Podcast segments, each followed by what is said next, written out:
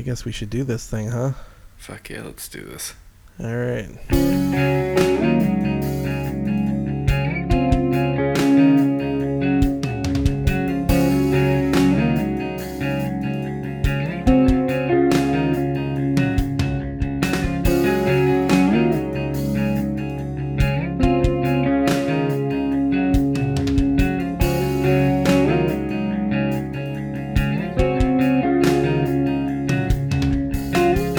Hey guys, and welcome back to another episode of Tip to Tip with Lou and Chris. My name is Lou. Hey guys, I'm still Chris.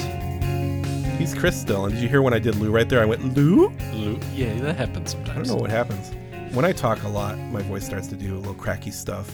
Crap. Um, so this is a little interesting one. Uh, on episode 21, we started talking about town and country, and the episode became so long and unruly that we decided to break it into two episodes. So we are on episode 22 now, but it's still Cineplex Odeon Town and Country Theaters again.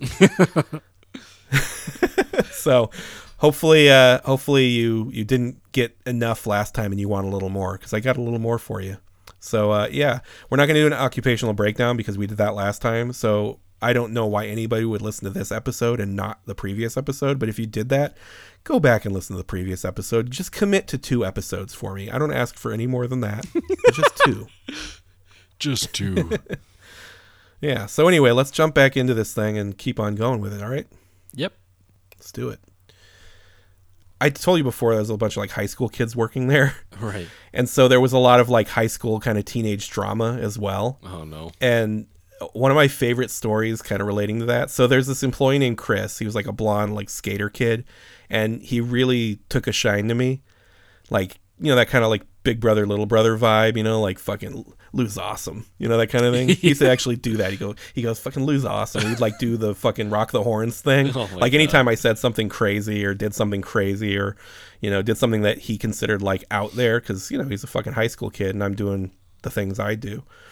But uh so then that that guy Bill I mentioned before, which um he was a nice enough guy. He was one of those guys where, like I said, bef- like in a previous episode, talking about him without naming him, he was sort of homophobic. He was a little religious background, that kind of thing. And then when he found out, he kind of liked me, like we got along. He thought I was funny. When he found out I was bi, he was like, his mind was blown. He would like, I remember him asking, he just come out of the blue and come up and ask me questions like, "What? Aren't you worried about this?" I remember one time he asked me why I hated God so much, and he wasn't like mad. He was just like wondering. He's like, "Why do you hate God so much?" I'm like, "I don't hate God. I just don't believe in God. like, I hate the idea of like what people are doing in the name of God, and I hate how people act relating to that. But I don't actually hate God. It's like an abstract thing that's not hateable for me. Did he- It's like hating cheeseburgers. Did he except you believe in cheeseburgers? as much as I believe in God. did But you know, he was like a he was a nice enough guy. Did did he ask you why you hate God because you were bisexual or did he ask you because you expressed your No, kind of unrelated. It was just like he would he would ask me questions about the things that were different about me. Okay. And he wasn't super like you're fucking going to hell. He wasn't like one of those guys. But he's just like, "Oh, it's really weird. I never thought about things that way." But nice enough guy, but kind of buttoned up, kind of uptight. And uh so Bill had recently been dumped by Kelly. Kelly being a, another employee at the theater, this you know cute little sixteen year old girl, very very innocent Catholic school girl, very nice, very funny, but like had not seen very much in life. yeah. And the as the story goes, I hadn't I hadn't seen it because but it was through the grapevine I heard that when Kelly dumped Bill, it was in the car behind the theater in the alley back there, and he got so upset like emotionally that he got out of the car and threw up, right? Yeah. and then because we're a bunch of fucking pricks behind his back to each other it's it became like a joke to use the word bill instead of puke. So like oh man i don't feel so good. I think i'm gonna bill. Right? it was sort of like a running joke. And like we didn't do it to his face but it was like a like you know just us being fucking stupid 20 20 year olds yeah. so this there's more to the story so around the same time i went through a phase where i would aggressively pull the zipper of my pants down at somebody as like an insult but like funny like like instead of saying fuck you to somebody i would like aggressively pull my zipper down and try to get like a nice noise Yeah. you know So you get the image. Um, this will, you know, the louder the zipper noise, the better, right? And this this will remain. This will be relevant in a second. I'm working a shift not too long after Bill got dumped. I'm out front of, in the box office, like talking to the girl in the box, and um, I hear a scuffle, and I start hearing screaming coming from the lobby of the theater. I'm like, what the fuck? And so I come around the corner, like, what's going on up here? And I see Bill and Chris rolling around the ground, punching each other, like mid fist fight, like beating the shit out of each other on the on the carpet in the middle of the lobby, right? W- was And Chris there- was there working.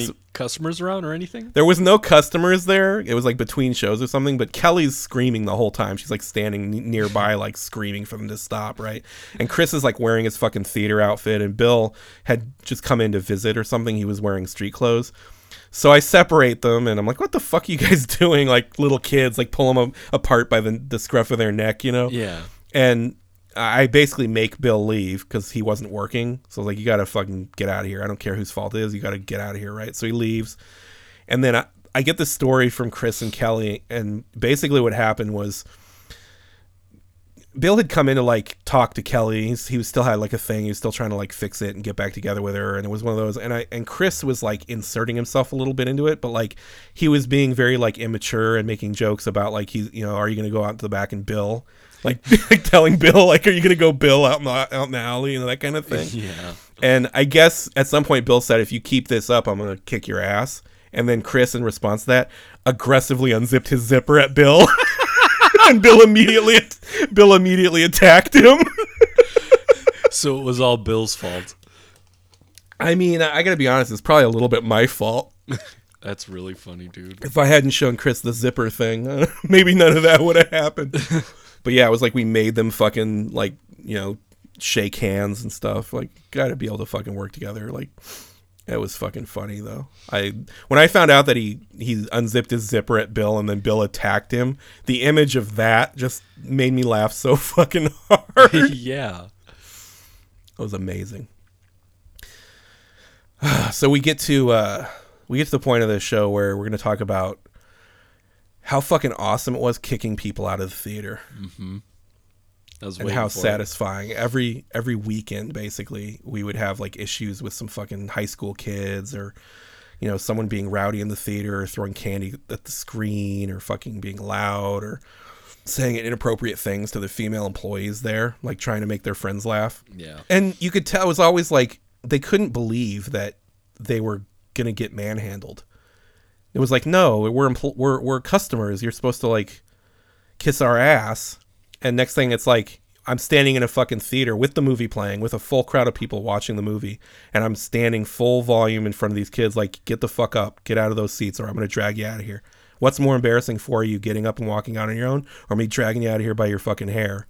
That kind of thing. Yeah. And then like they get up and they walk out of the theater and like kind of like grumbling under their voice like fucking asshole kind of thing like and we follow them and like we're like keep going keep going and then as soon as they get outside the fucking line of the theater like they're past the point where they're now in the mall then i'm like we i can keep going or i can stop your choice you know it's like if we want to keep doing this we can keep doing this. I'm going to take the bow tie off take the shirt off. We can go out we can go out in the parking lot if you want to that kind of thing. Yeah. and i don't know how many times i fucking took the bow tie off and start unbuttoning the shirt and then they're like "Eh, fuck you and they just walk away you know like holy shit this guy's really gonna take off his fucking uniform.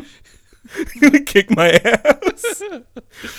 The other thing that's fucking crazy is Dan had bought these tactical batons. Have you ever seen the tactical batons we have? I heard all about this. yeah, he fucking he got like paramilitary tactical batons out of some catalog. He ordered them. I remember he told me he's like, "Hey, our fucking tactical batons will be here in two days." I'm like, "Tactical batons?" There were those fucking like telescoping police ba- batons where you like it's like just a handle and you go shink and launch it out and it like goes out to about three feet. Hard fucking metal, heavy, like real cop batons. Yeah. And we each had one. And I'd fucking carry that shit around in my back pocket every shift. Almost pretty much anywhere I went ever during that period, I had that shit in my back pocket. To the point where I had like most of my pants had holes worn in the back pocket where that thing was, and I had to buy new pants. but I don't know how many times we fucking unsheathed that shit in front of people who were like gonna get it. Like, oh, okay, all right, tough guy. Pull that shit out, shink. Like, we gonna do this? And then they'd be like, fuck you, man, and like bail out of there as quick as possible. And nobody ever called the fucking cops. Not a single person. I don't get It was like, oh, the fucking usher at the theater pulled out a fucking police baton and threatened to kick my ass, and I'm just gonna leave and not say anything to anybody. Oh my god, now that would have gotten a SWAT team called on us, you know? dude, it's unreal. It's crazy. Sometimes I think I'm like, holy, how did I never fucking get killed? like, I had fucking, I had like brothers come back, like older brothers come back to the theater. No shit. Like, like, yeah, no shit. Like, come back, like, I, like, I fucking heard, you know, you want to, you want to fucking do this, like, with someone your own age. I'm like, yeah, sure, let's go, let's fucking do this. I don't care, let's fucking do this. Shink. Did you pull the bow tie off? Oh man, always, always the bow tie off. The bow tie off is the best part. The bow tie off is like I'm serious. It's like, do you ever see fucking Dazed and Confused? of course. Okay, so like you know, partway through the movie, they're gonna get in a fight, and the fucking like kind of tough guy takes his shirt off as like part of his we're gonna fight routine. That's been done in a million fucking movies and TV shows and in real life, but that's the first one I remember where the guy takes his shirt off as part of his like like let's do this moment. Yeah. And I'm like, the bow tie off is that. It's like, uh, okay, we're, gonna- we're I don't want to fuck up my bow tie. I'm gonna take this off. and it was definitely a fucking clip-on bow tie too, which is even more awesome. Yeah, for sure. But yeah, I don't know. I, we fucking kicked so many kids out of that theater, and then we'd see them out in the world. I remember we there was these fucking kids we'd kick out like uh, more than once. We kicked them out, and then we saw them at a fucking in the in a gas station convenience store once. And one of them said like something under his breath to Dan, and Dan launched him like a fucking rocket through the hostess display.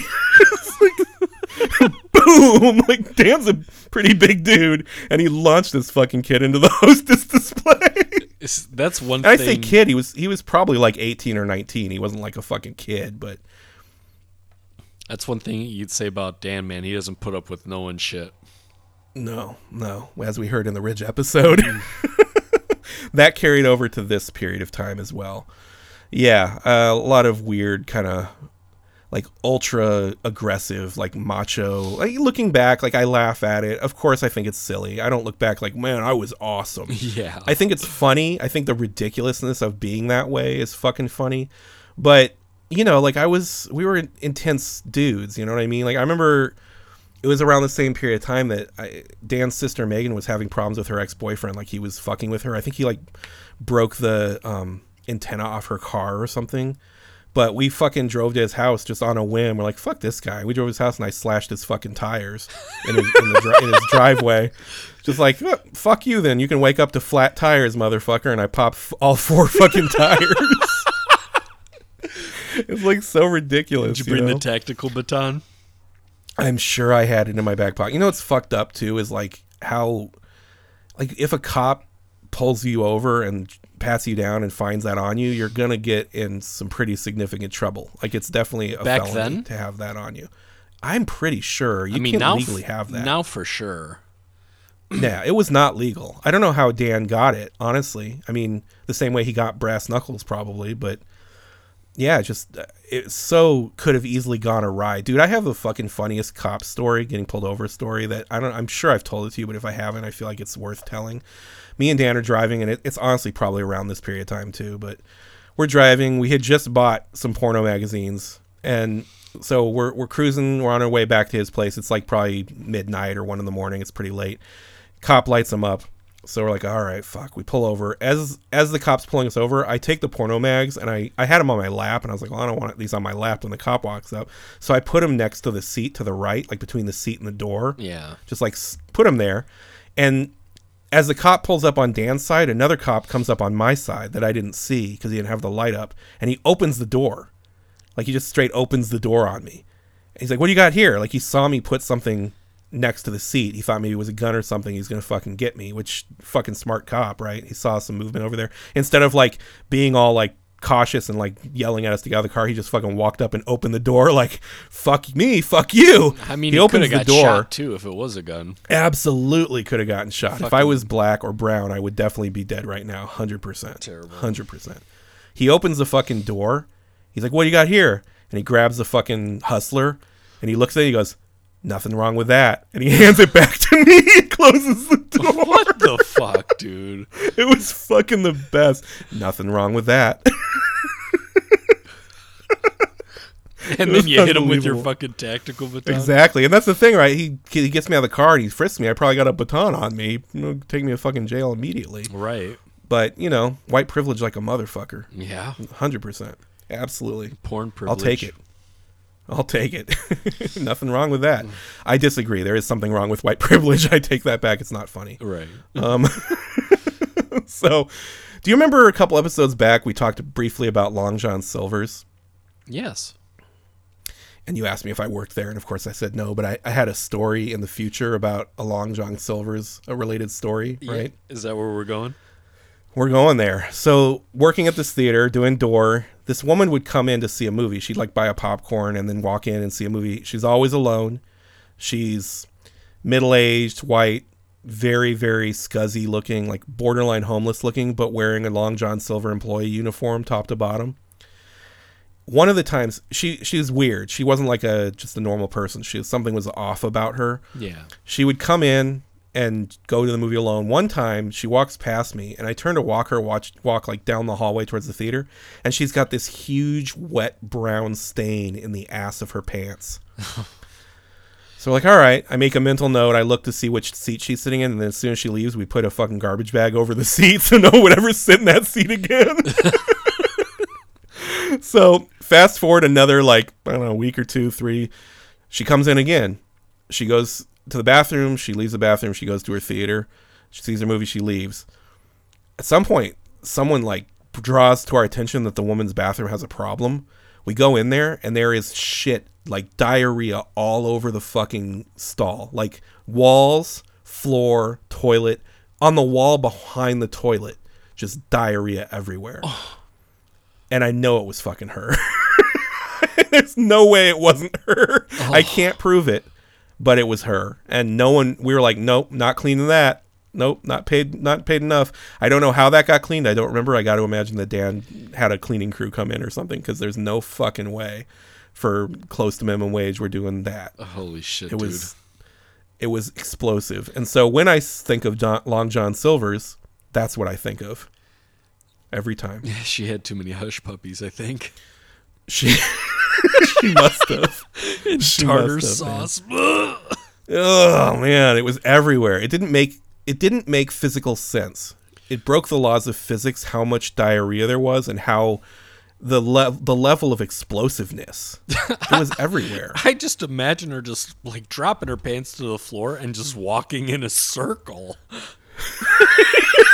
you know? like leaned over. Yeah. I pictured her like I pictured her standing like with the door of the stall open, like so she's standing with her ass basically at the at the stall door level, and then leaning over and spreading her ass cheeks as wide as they would go, and just going like like letting her rip, and just kind of doing like a sprinkler, just like sl- like turning side to side.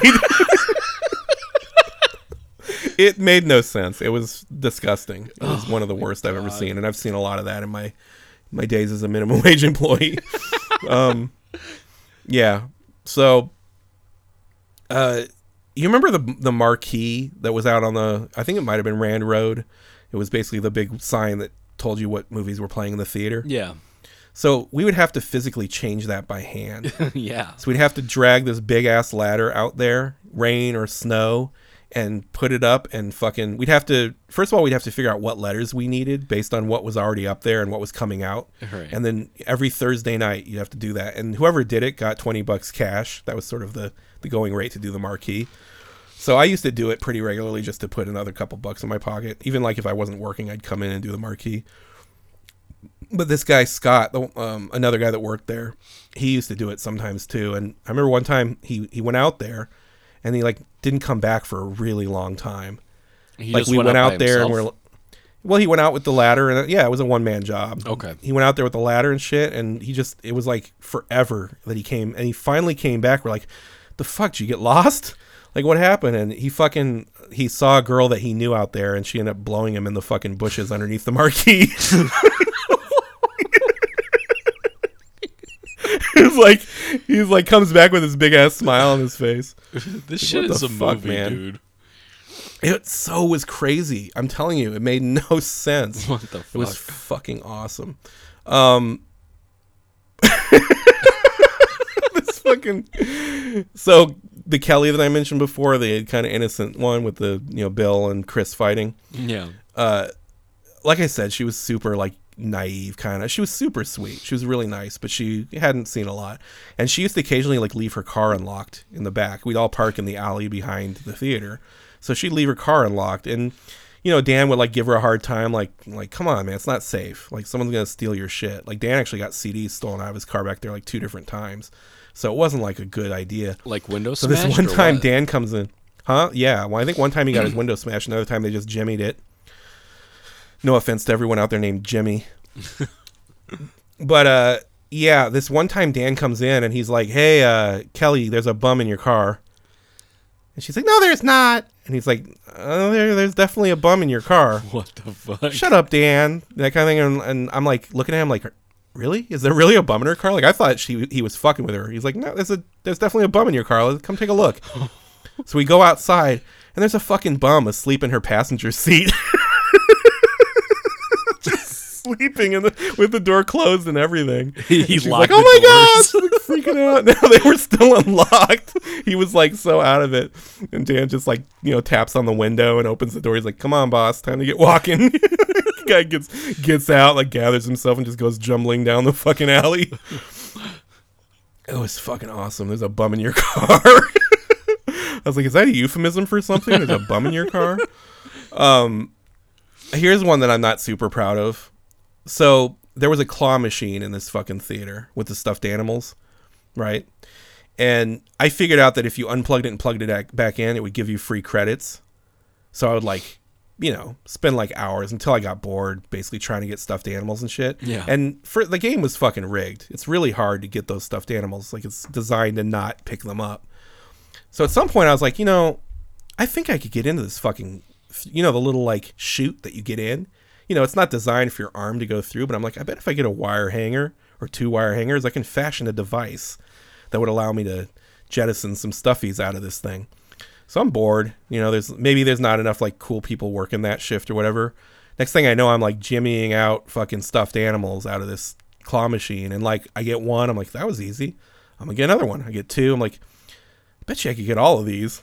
I fucking cleaned that goddamn thing out. Like took every fucking stuffed animal out of there. This is one of those talks that Dan had with me. we talked earlier when I said it was rare, but it happened Where did I you put all the animals? in my bedroom on the floor next to our bed, just a big fucking like like menagerie of stuffed animals. Um, and I thought it was hilarious. And then when I saw the guy come that like did the filling, he he shows up. He's got his little like he pulls like a like a wagon, like a red wagon full of you know stuffed animals, and he's coming down the mall. And he comes in, and I see him look at the machine, kind of confused. And all of a sudden, I was like, "There's not gonna be any money in that machine." I, I literally had to excuse myself. I couldn't watch. I felt so bad. I felt so bad because I'm like in my brain. I'm like, oh, some corporate. This is some corporate entity owns this fucking claw machine. I'm pretty sure this guy owned that claw machine and he had like worked out some deal. And I'm I just stole all the stuffed animals, but I couldn't bring myself to like, of course, like return them to him or anything because I was like, oh, what's done is done. But I couldn't watch. I had to like leave the theater and just like, no, I can't. I can't do it. I still feel a little bad about that. And Dan's like, dude, that's that's over the line. You crossed the line. like on all the shit we did, that's when I crossed the line. oh my god. Um oh fuck. You know, this just occurred to me. I actually forgot about this right here. So I've told you about my my long haired phase, which I'm currently in a new one. yeah. But I went through a phase. I, I saw the movie Desperado, and I was like, man, Antonio Banderas is sexy as fuck with that hair. I wonder what I'd look like with that hair. so I spent the next two years growing my hair. So we talked briefly, I think, about it in the Hughes episode where I had to sh- I had to cut my hair because they wouldn't allow long hair, and so I just shaved my head as like a fuck you to the world. Yeah. So since that shaved head, I had been growing my hair out. At this point, I had a fucking I had long hair. I had like cool fucking long hair, right? I was like sexy long haired guy. Yeah. But not really because one day I realized like these fucking like metal chicks walked by, C H I X, and uh, you know like leather jackets and they smell like cigarettes and stuff Sure. and they kind of they're kind of like eyeballing me like hey what's up man And then I was like, ooh, they're kind of vibing me, these fucking rocker chicks. And I was like, these are the only kind of girls that vibe me right now. No one else vibes me but girls that look like that. I'm like, oh man, it's the fucking hair. Like all at once, I was like, this fucking hair is so stupid. This looks so stupid on me. me and my fucking long hair. And I, I'm like, nope. Fucking bounced out of that theater, got a haircut. Straight, I'm like, nope, gone. It was How like long the woman at the, the like middle of my back Holy shit. the woman at the fucking at, at the super cuts was like, "Are you sure?" I'm like, "Yep, take it off. Get it off immediately. Get the fuck off of me." Take it away. Fucking Sons of Oh, Anarchy man. Junior. Oh man, it looks so fucked up. It looks, you know, it's funny. It looks more fucked up now than it did then. But right now, I think it's really funny to have long hair, which is why I've got it. I just it amuses me greatly to be like have a Steven Seagal ponytail. if you can, I want you to find some pictures to post. There aren't any. There's one picture of me with long hair, and it's from the back walking away. with Dan, right? There's no, I don't I'm not yeah, I'm not a picture guy. I've never been a picture guy. Even now like I have the Instagram and shit. I fucking what I got 70 pictures up there in 5 years. Like I just don't give a shit. Right. I don't my memory is my memory, you know? Like I don't think in those terms of like let's take pictures of everything. The fact that I'm recording this podcast is sort of weird to like I'm putting this out uh, it's permanent, you know? It's out there. right. Like I don't I really I don't know why. I just never was a picture guy. Maybe it's like that insecure part of me that's still like you're ugly. I don't know.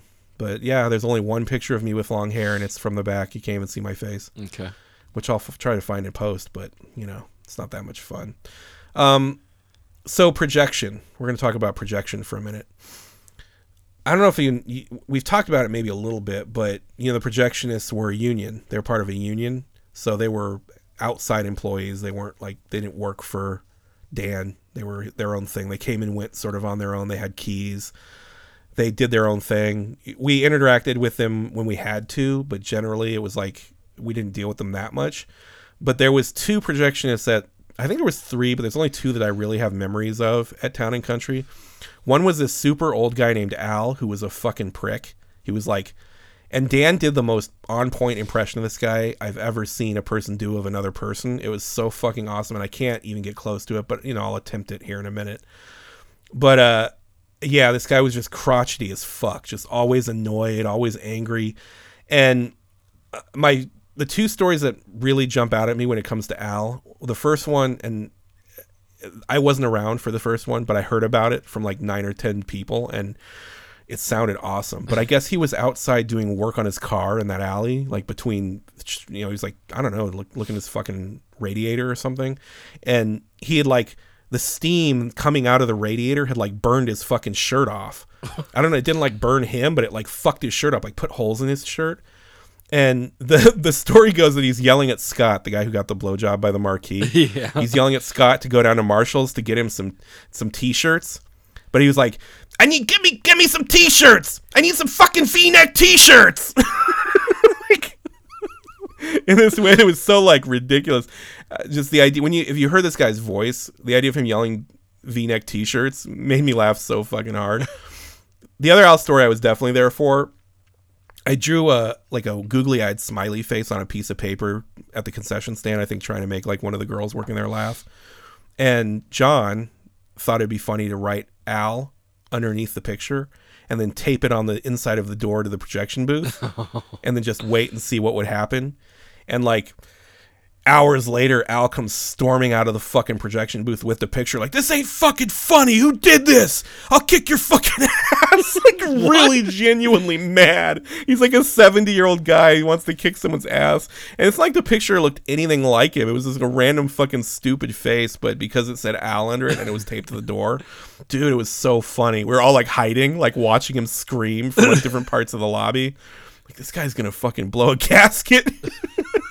he was really he's definitely got to be dead now Oh I yeah. mean, this was nine yeah this is 97 98 so it's we're looking at 21 years and he was 70 so i guess he could be like 95 but fucking that guy was a trip um the other projectionist that's awesome was his name was daryl and he looked just like art garfunkel the big fucking curly hair yeah.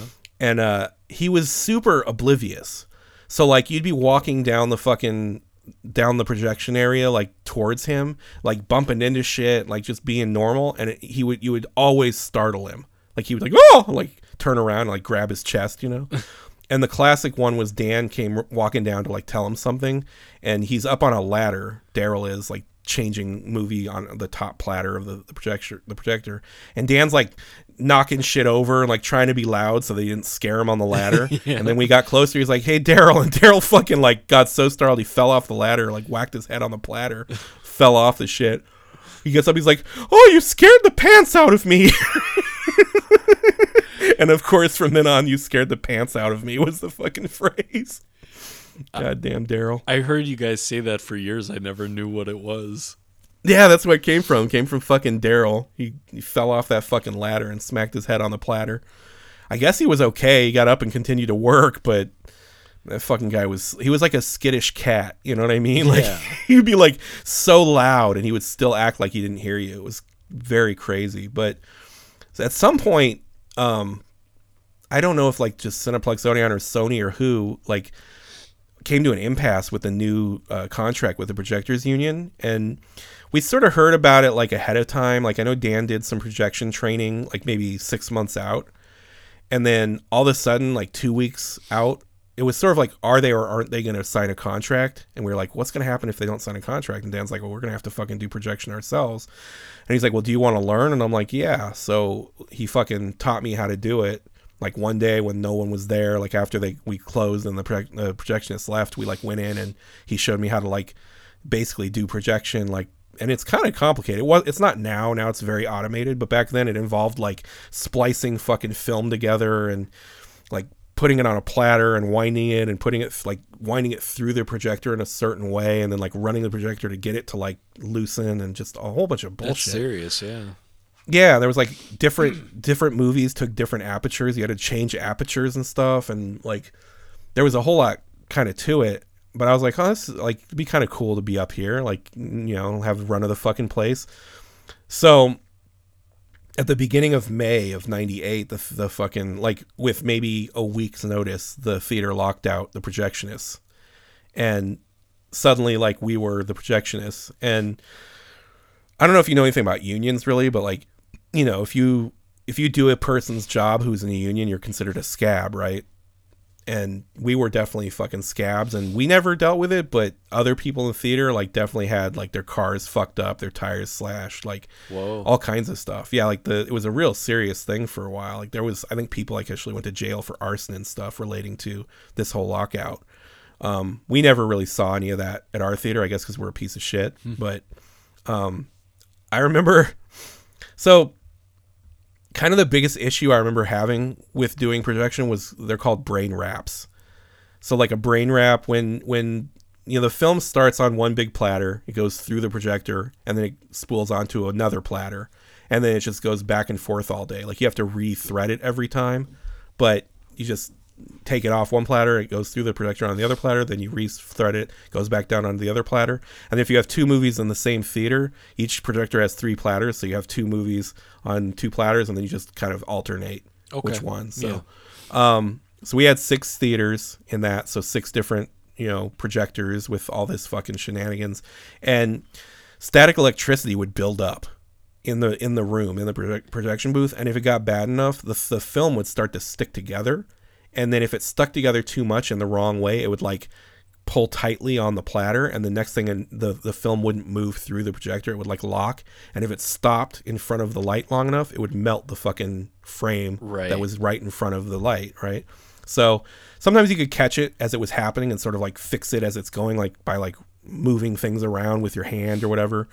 Um, but when it would happen bad, you'd have to just turn the projector off, turn the light off, clip the fucking film on either side of where it melted, and then use a splicer and, and basically look at the film and figure out where the exact frame ended and then splice it so that it was a perfect match so that you could put it back in and you know there's 24 frames a second or whatever so if you cut one frame out it's not super noticeable Yeah. but the the first week that we did projection, the movie Deep Impact came out. You remember that movie with Elijah Freeman. Wood, I think, Yeah. right? Morgan Freeman, comets and shit. So we had I think we had maybe four theaters of Deep Impact. Like it was a pretty big movie, Right. and so it was pretty busy. And I remember that whole fucking weekend we were dealing with these brain wraps happening. and there was one particular fucking theater, Theater 6, that kept having it happen. So we're like having to stop the movie and cut the film and resplice it and start it again and like unwind shit and like we're giving out readmits left and right, Yeah. you know? And but the fucking best part was it kept catching on the same part of the movie.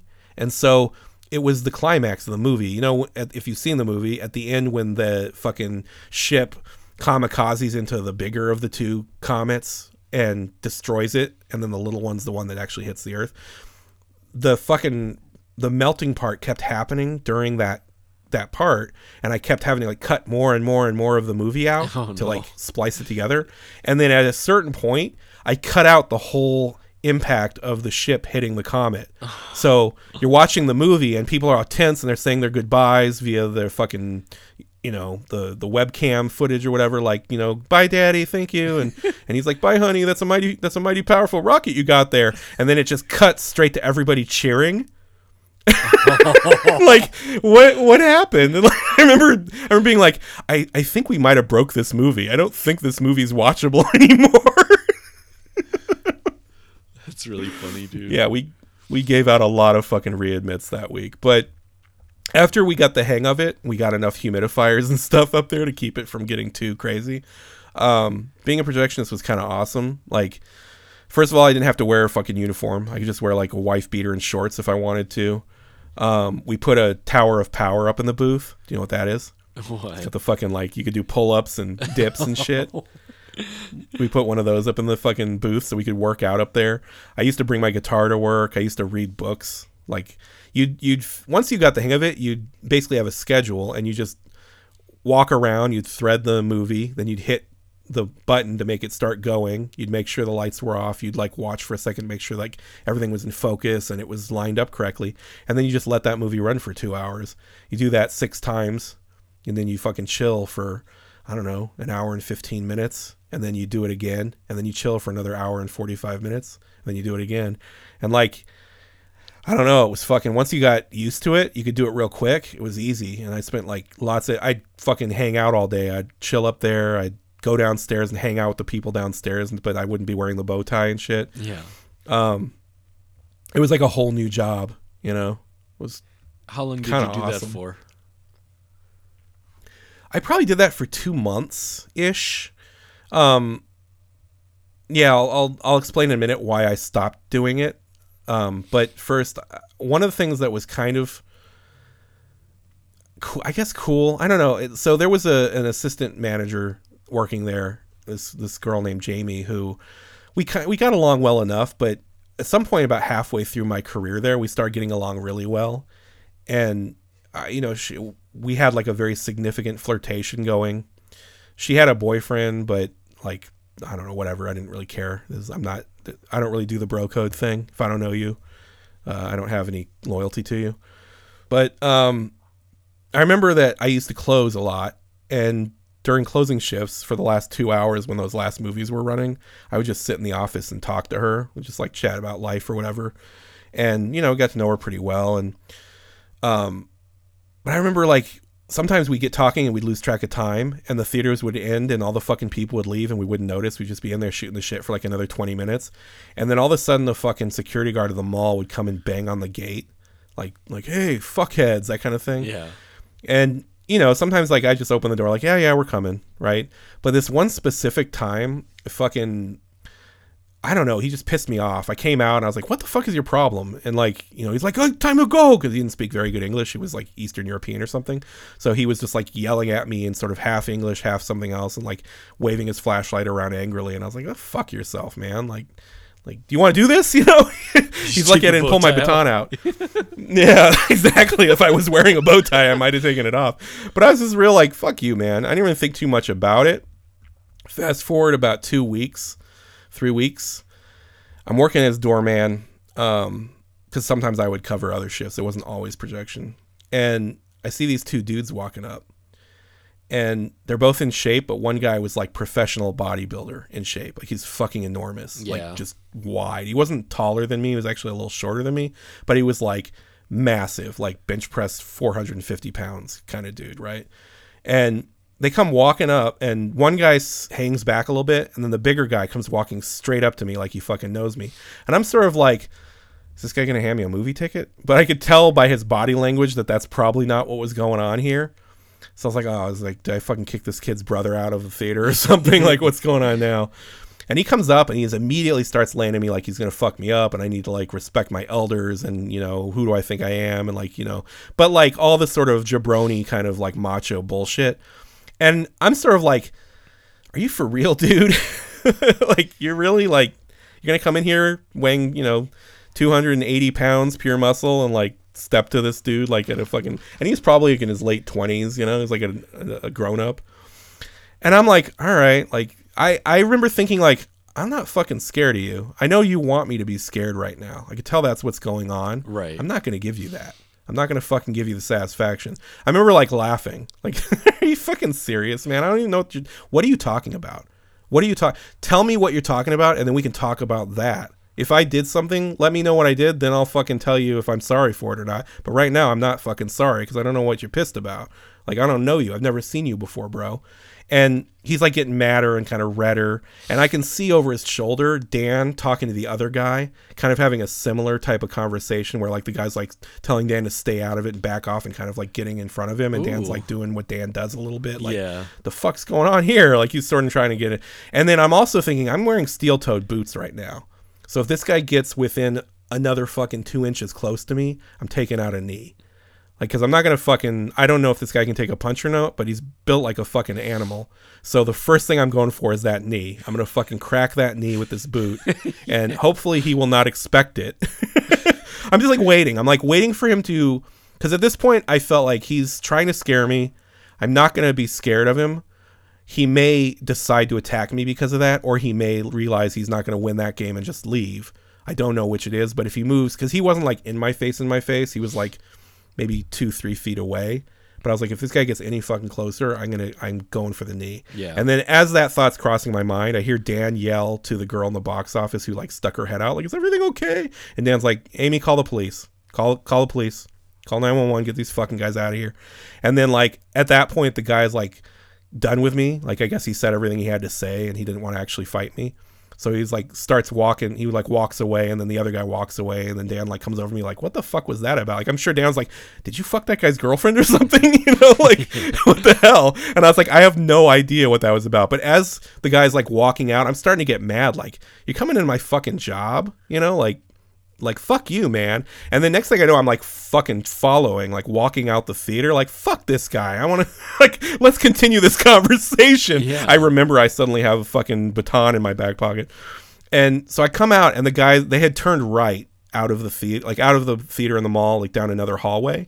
And so i turned and they weren't there they like i don't know where the fuck they disappeared to but the fucking security guard that i got into a yelling match with a couple weeks before was standing there. And i was like do you see those fucking big dudes come around? And he's like huh? And i'm like the big bodybuilder looking fucking guys. He's like i didn't see anybody. I'm like the fuck you didn't.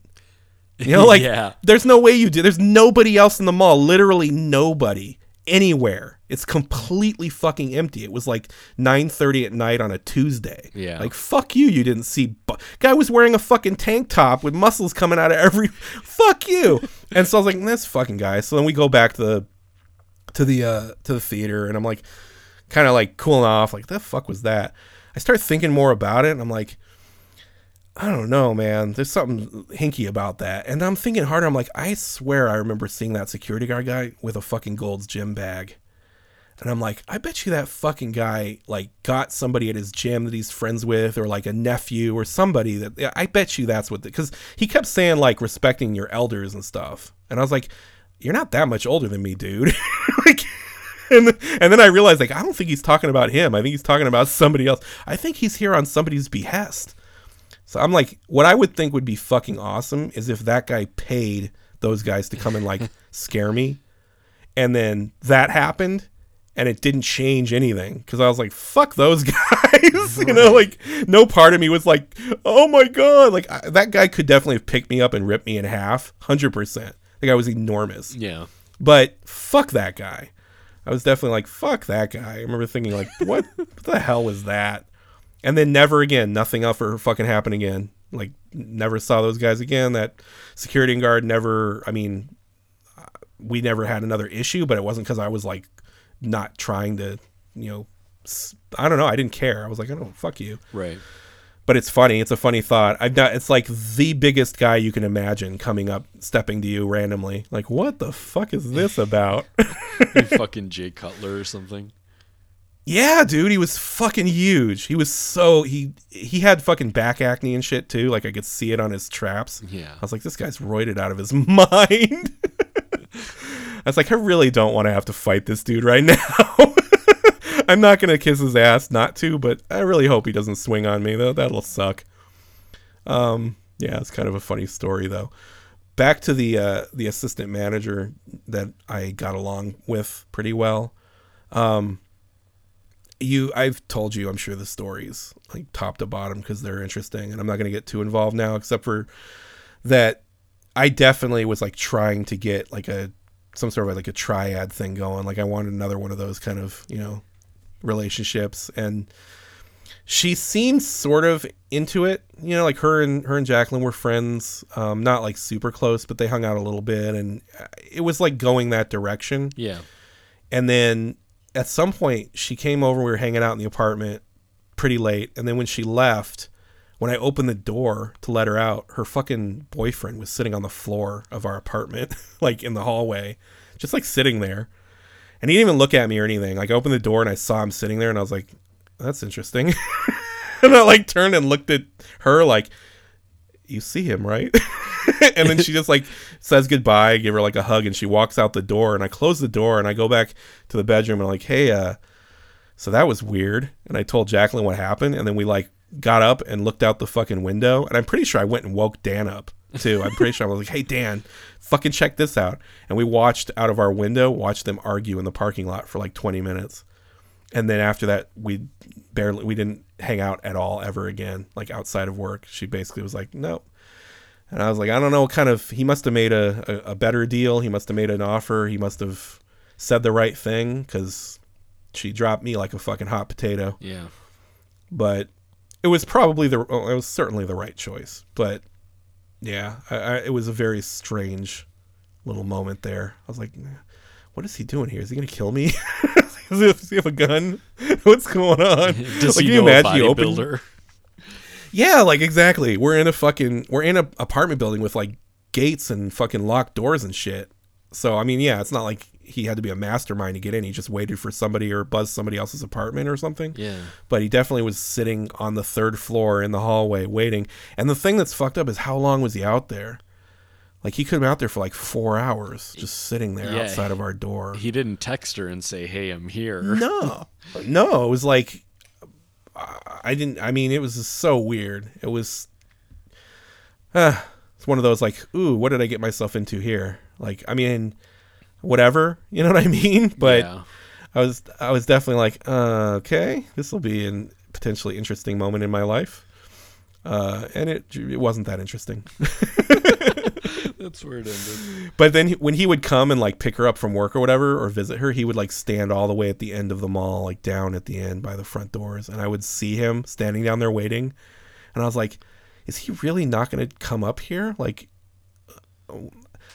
really? Like why? What what's going to happen, you know? Like is he so scared that he's going to be able to control himself? He's going to attack me or what what's up? Like I don't know, it was very strange to me, but whatever looking back, I, I don't I don't know what was going on. I didn't know the ins and outs of their relationship.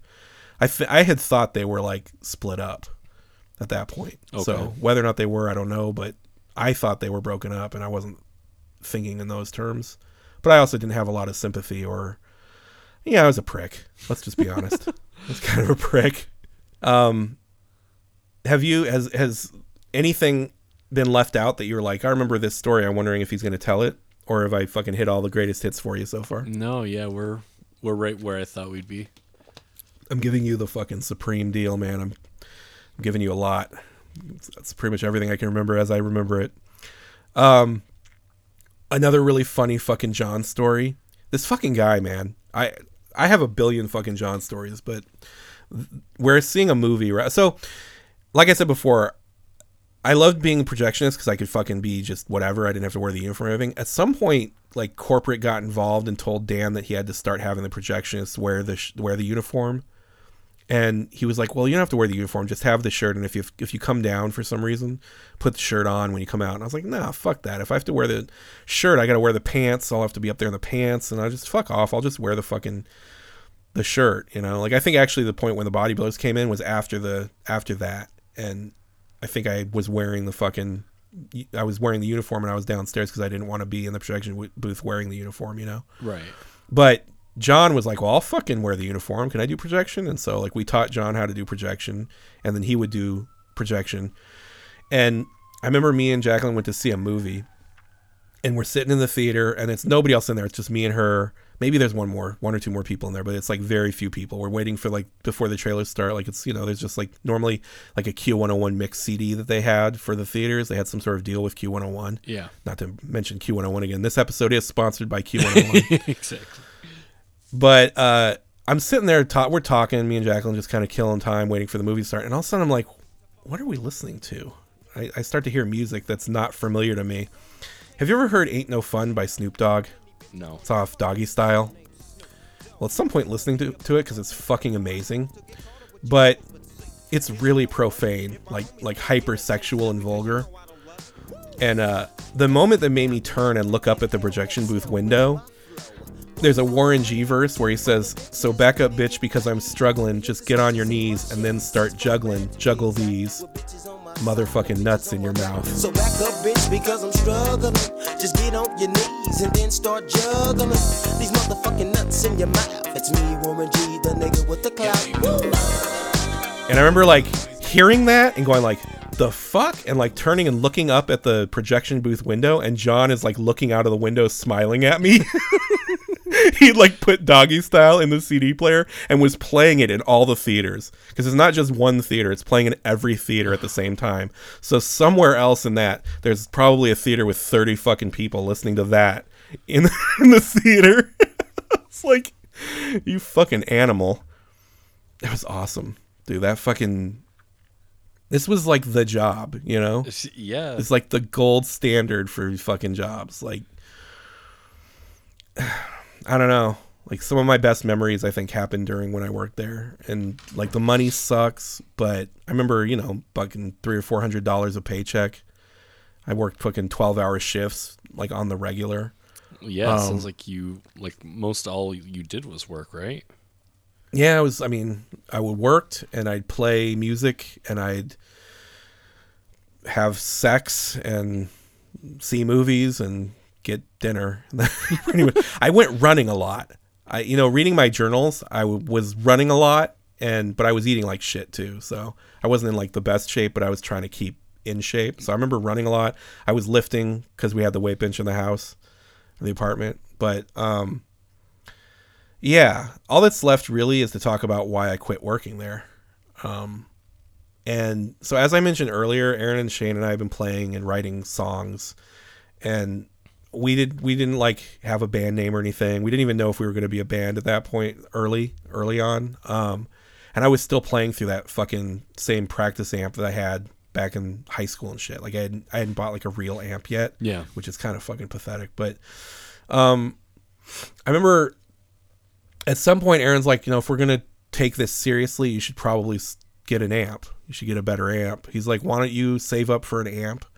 He's he still was in his senior year of college, so he was like p- coming back on weekends or random times like Thanksgiving break, shit like that. He was so we could play going music. to uh, school in Michigan, right? Yeah, Kalamazoo, Michigan. Okay. And um, I think Shane was like half working at the theater and then doing some other stuff. And I think he might have been at the cab. I can't remember if he was still going to school or not at that point. But um, yeah, I remember Aaron saying like, "Well, I'm I'll be graduating. I'll be back in the summer, so have a fucking amp in the summer, and we'll like be a band, right?" And so I was like, "All right, that's that's cool. Like, let's do that." Um, yeah, I don't. I I feel like it was probably like October when we actually were like, let's be a band. We'll, we'll we're called Midwest. Get you know, like we serious, yeah. we decided on a name and we're like, okay, we're gonna write songs. This is gonna be a thing, and the plan will be when you get back from college, then we'll actually really start trying to make this thing happen. And by then, I'll have saved up for a fucking a good amp, which I did. Um, I got myself Marshall JCM 800. I think it probably cost me like, you know, thousand bucks, eleven hundred bucks. Then like the cab was like nine hundred bucks, so I think I had to save two thousand dollars, which I was able to do because my rent was like you know probably three hundred bucks or four hundred bucks, something like that. Um, but yeah, during that summer, summer of '98, we started playing shows and like practicing a lot and and really kind of thinking about what we were gonna do next. And I remember Aaron had made a comment at some point, like jokingly about moving to LA. So the plan was in October when our lease was up, because we had signed a six month lease for the apartment first, and then after six months we signed another six months le- month lease, and then that lease was up in October, and the plan was going to be moved back to LA. Jacqueline was 100% wanting to move back to LA. And I was too. The only thing that was making me feel hesitant was the band because I was like, well, I just starting this band. I'm not sure how I feel about I'm like, what am I going to do? You know, I, same kind of predicament I found myself in previous times a bit. But I know Shane had gone on a vacation with his girlfriend at the time to California. And then when he got back, he's like, yeah, she wants to move there after school. And I think that'd be cool. And then uh, at some point, we went on a road trip, the three of us, to watch Barry do uh, like Jesus Christ Superstar Yeah. in Pensacola, Florida. And so while we were driving back, after like having a fun like four, three or four day like little getaway together and like driving through fucking you know New Orleans and just doing a thing, We're like, I'm, I can't remember. I think Aaron was like, let's just fucking move to LA when Jacqueline goes in October. Let's just all go. And I was like, yeah, if you're fucking serious, like that would be perfect for me. And Shane's like, oh yeah, that'd be cool. Like so we fucking decided like we're gonna okay in October we're moving to California. Like us three and Jacqueline will go to LA together and we'll bring our band called Midwest to California. Which is a funny thought Yeah. and was funny later in later episodes will come back again.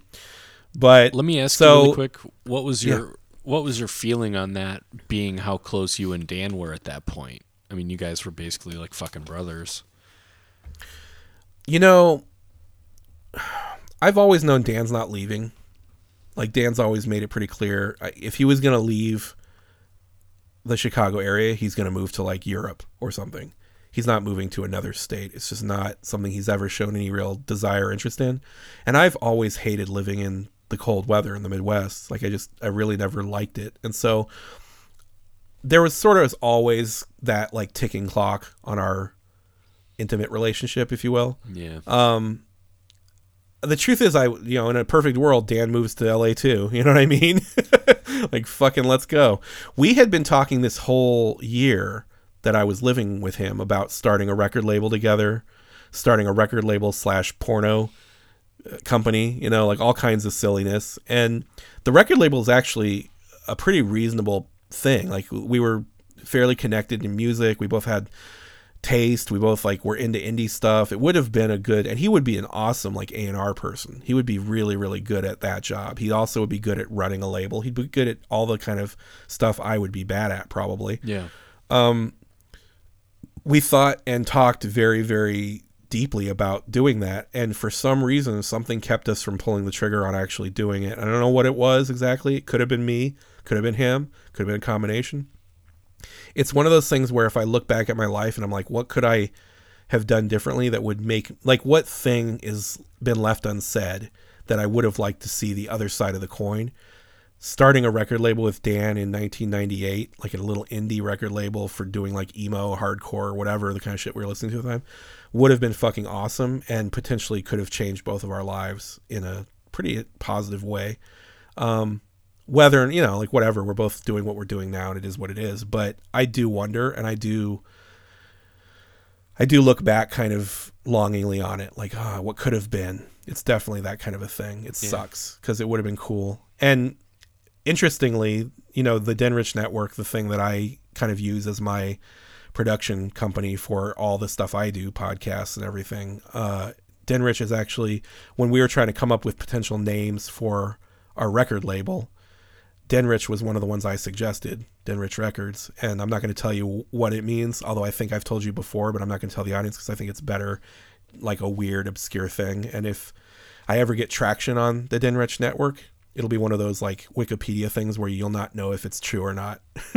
but that is actually weirdly, I didn't even think about that when this topic came up. That that is where that name came from That's originally funny. for me. Yeah. So the idea of leaving, I was like, well, if we're not going to start a record label together, that's obviously not going to happen. It hasn't happened yet. It's been a year, and for whatever reason, we haven't we haven't pulled the trigger on that. I'm I don't think anything's going to come of it. So I'm going to follow the my heart, if you will, and go back to LA and try to make this band work and staying in my relationship with the the woman I love, all that kind of shit. Um but yeah, we uh you know what's fucking awesome? We used to write in the theater. Aaron would come to the theater when I was closing, and we would just go in one of the theaters that was empty that wasn't playing a movie, and we'd sit at the bottom and just with acoustic guitars we'd write. And that's actually I remember we wrote the song "Love of Broken Bones" off the Midwest album. That that's where we wrote that song in Theater Five. I remember it very vividly. That's very It's a cool. cool memory, sitting in that fucking empty theater. Um, yeah, it's kind of funny. So, I'm not actually going to tell you about quitting this job. The reason why is because when we decided we were going to move to California, I realized I needed to get a second job in order to like make money to afford the move. And so, did you hear my voice crack right there? I sure It was- did. it was like being 14 all over again. Um, do you remember when you first hit puberty and you started getting pubic hair? Um, not You heard me. exactly. I remember having like three pubic hairs. I do not. I remember physically looking at my area and being like, "Oh, I, I've got pubic hairs." three of them. Three. I lost my virginity when I had about 17 pubic hairs. Awesome. I had I did not have much going on. I was a late bloomer.